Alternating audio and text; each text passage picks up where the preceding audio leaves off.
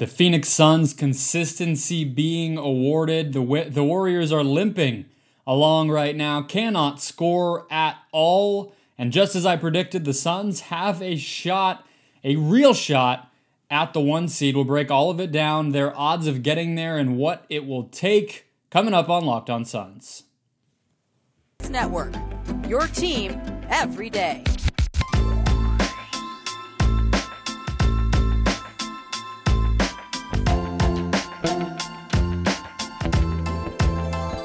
Are back. This is Locked On Phoenix Suns. We are part of the Locked On Podcast Network, and I'm your host, Brendon Kleen, covering the Suns the past five seasons as a credentialed media member. I am a contributor at Suns.com as well as Dime Magazine.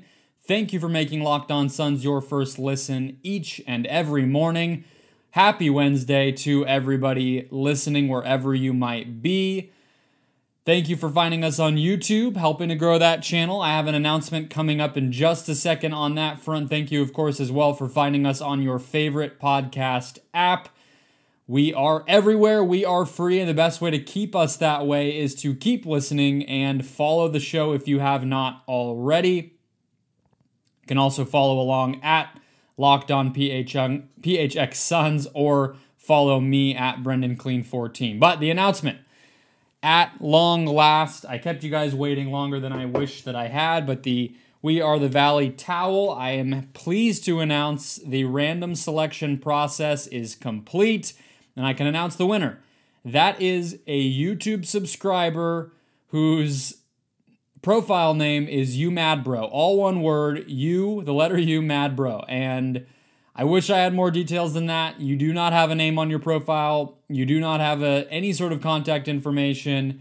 I don't know if you follow on Twitter, but I could not find you there. So hopefully you are watching this video or listening to this podcast and you can uh, go ahead and respond. It looks like Trolltronify is the username um, within YouTube. The display name is You Mad Bro.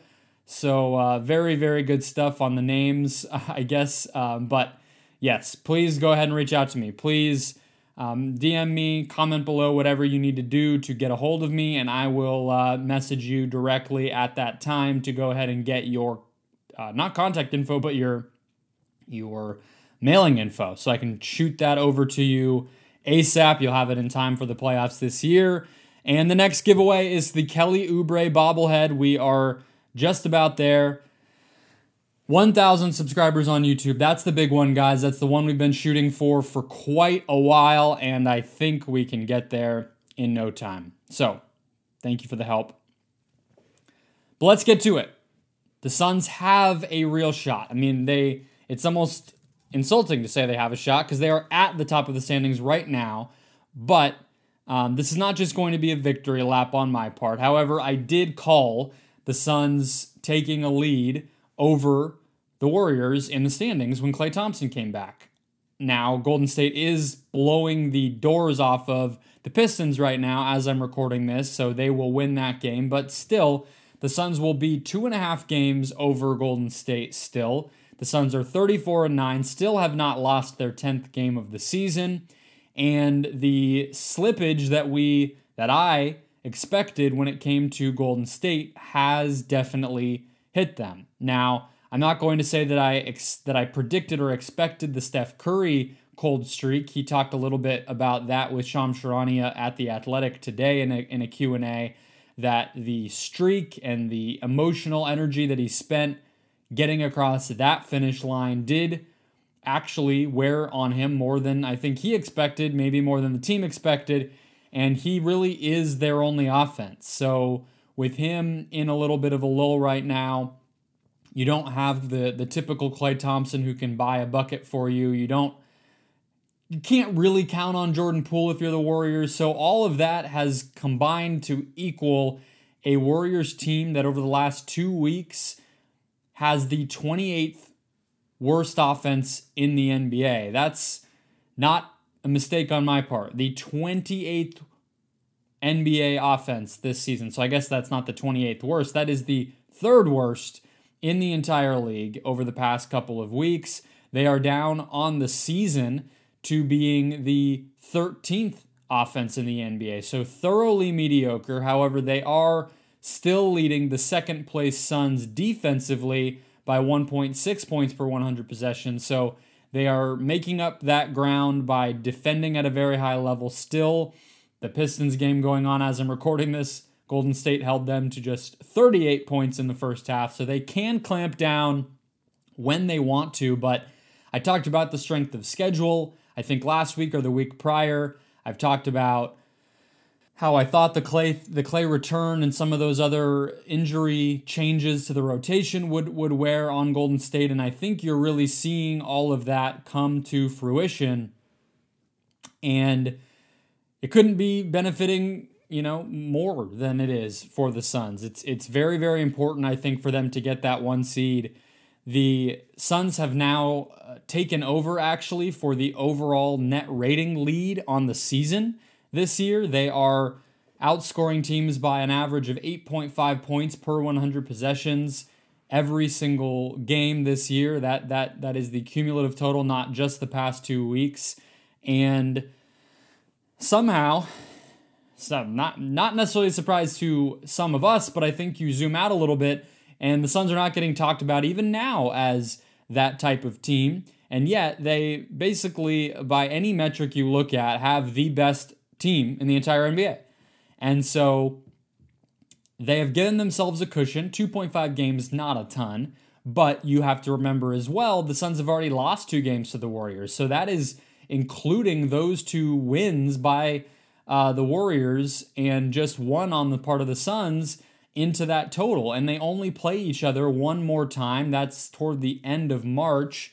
And Yet still, the Suns have that cushion. So, really, what you're looking at is a situation where all they need to do is keep that pace. And obviously, that's easier said than done. They are, you know, on pace for 65 or so wins.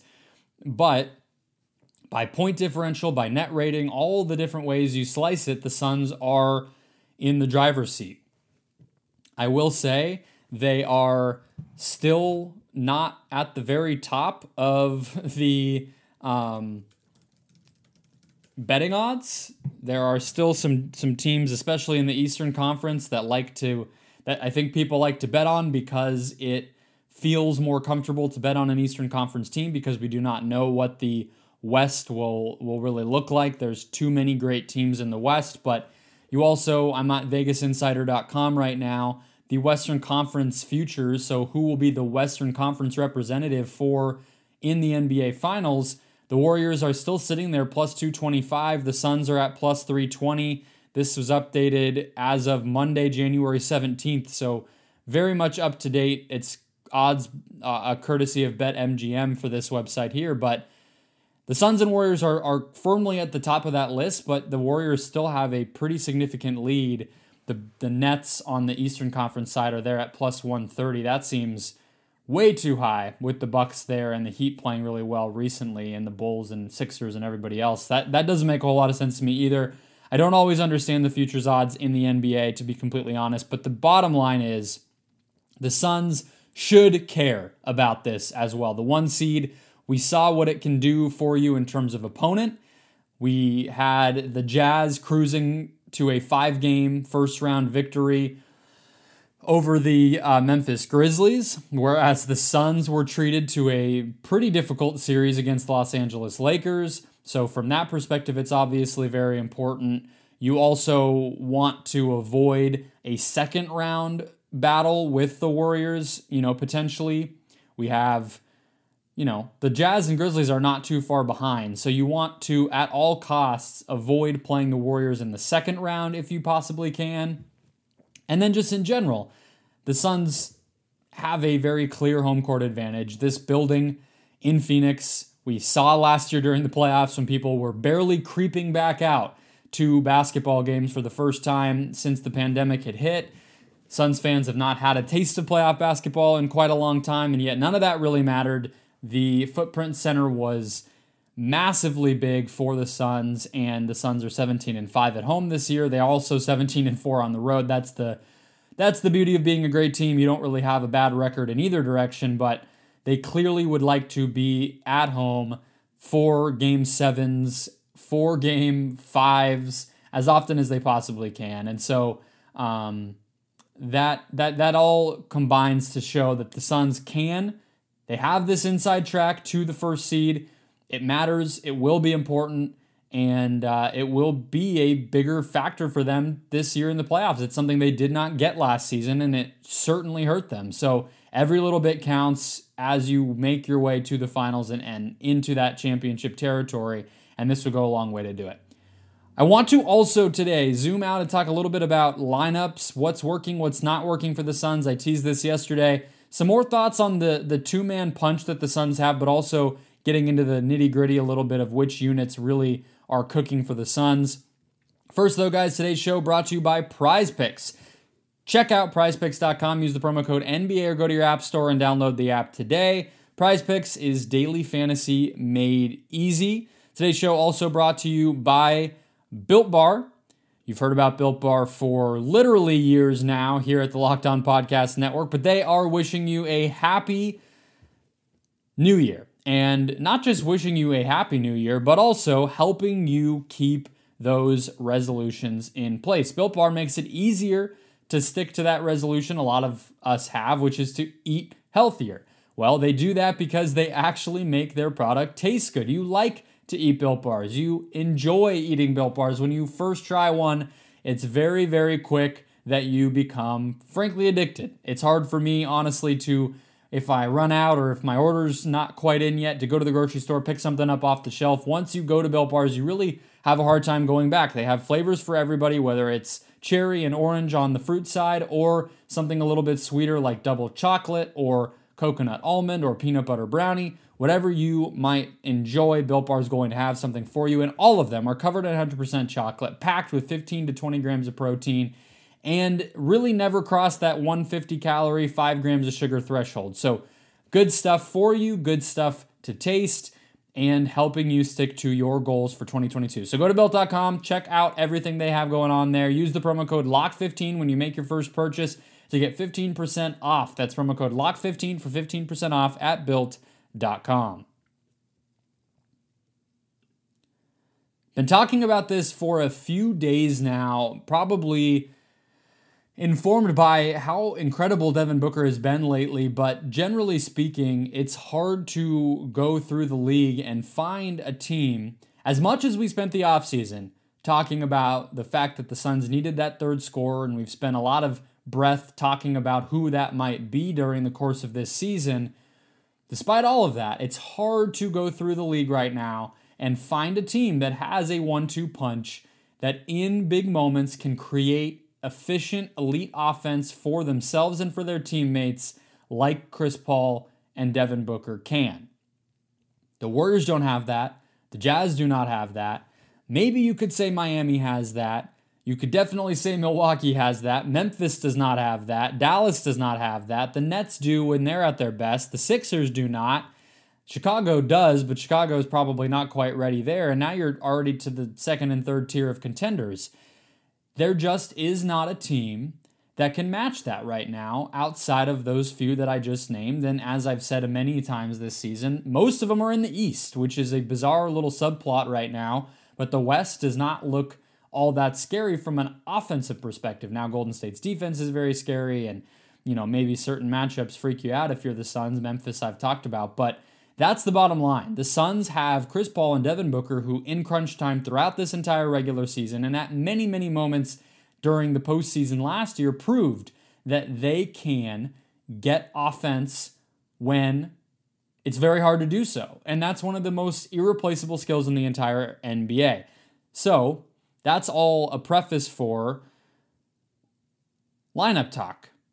And the obvious initial impression to take away from the lineups that have worked best for the Suns this season is that all of them have those two guys for the most part. You have to go quite a bit down before you really get to a lineup that has a, a ton of bench players in it.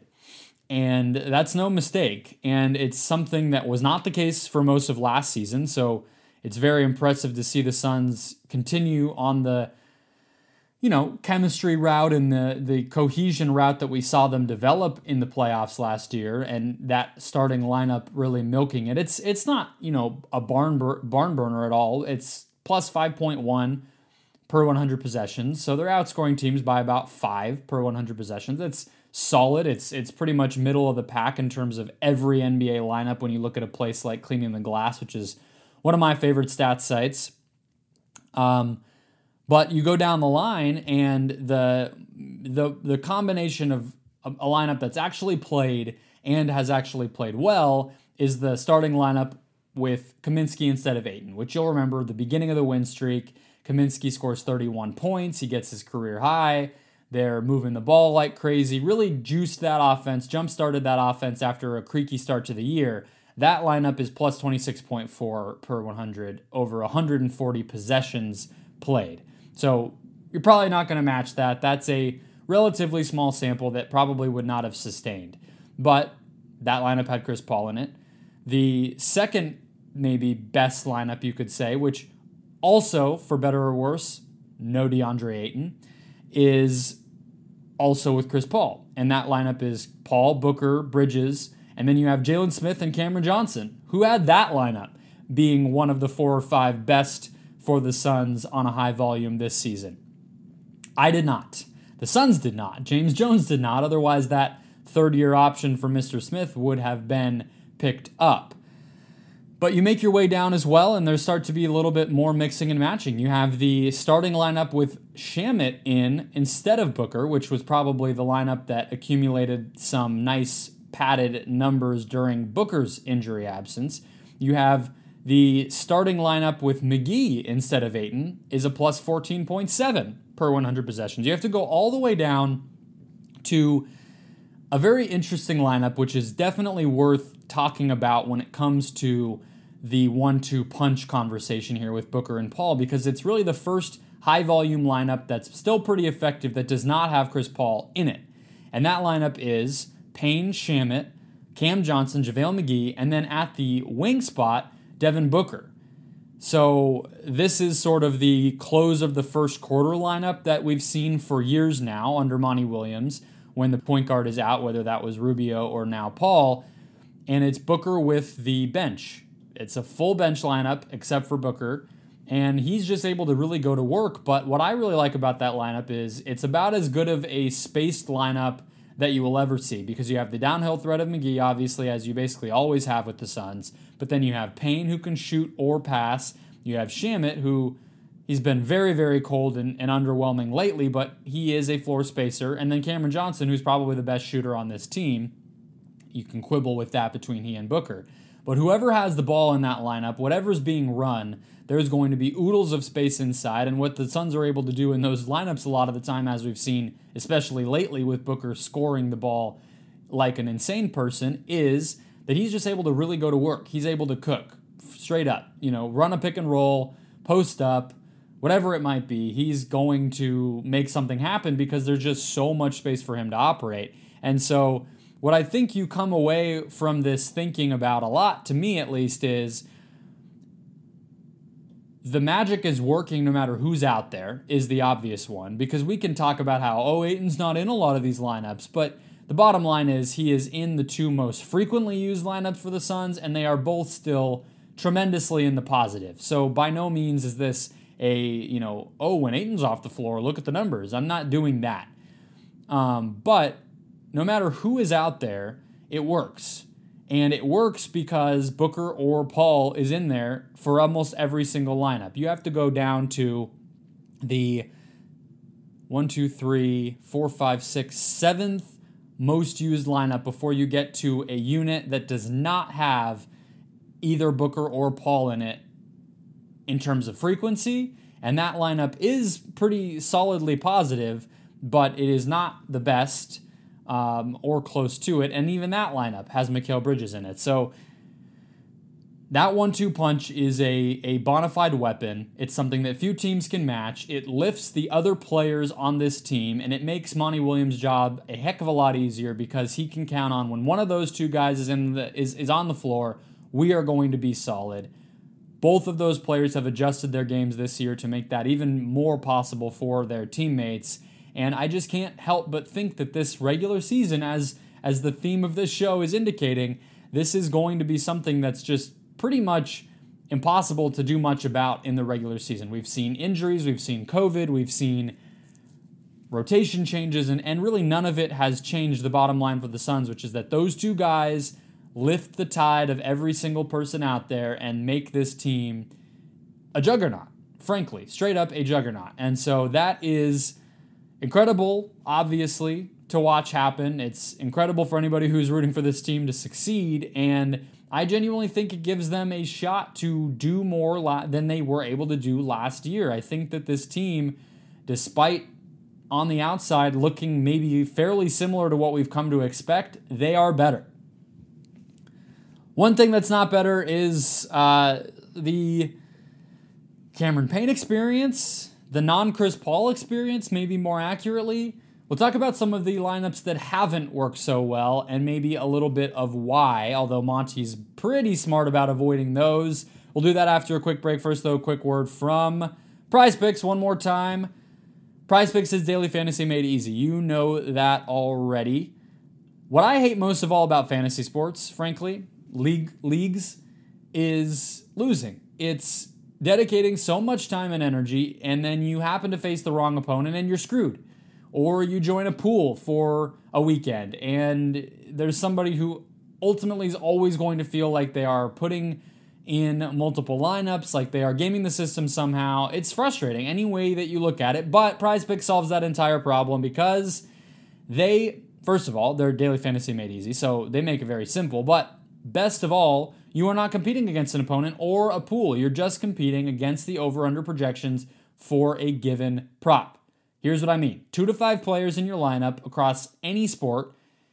You can pick the over or the under on any prop that they are listed on. So, any stat that you can think of, you check prize picks, they're likely going to have it, and you pick the over or the under. That's it. So, let's say you're feeling pretty good about Devin Booker being able to dominate the Dallas Mavericks as he always does. So, you're going to hit the over on points there. Let's say you feel pretty good about Bismack Biyombo continuing to be a complete beast on the glass. So you're going to go Bismack Biyombo over on rebounds against the Mavericks on Thursday. And then let's say you are pretty angry at the Rams. So let's say you go Matthew Stafford over on interceptions as well. That's the fun of this thing. Mixed sport entries, no opponent, just you versus those over-unders, and you can really enjoy. That's that's the simplest way to put it. It's actually fun. You're not stressing, you're not pissed off at the person you're playing, you're not pissed off at the pool and the random strangers there and it makes it very easy and fun. So go to prizepicks.com, download their app on your fir- first on your favorite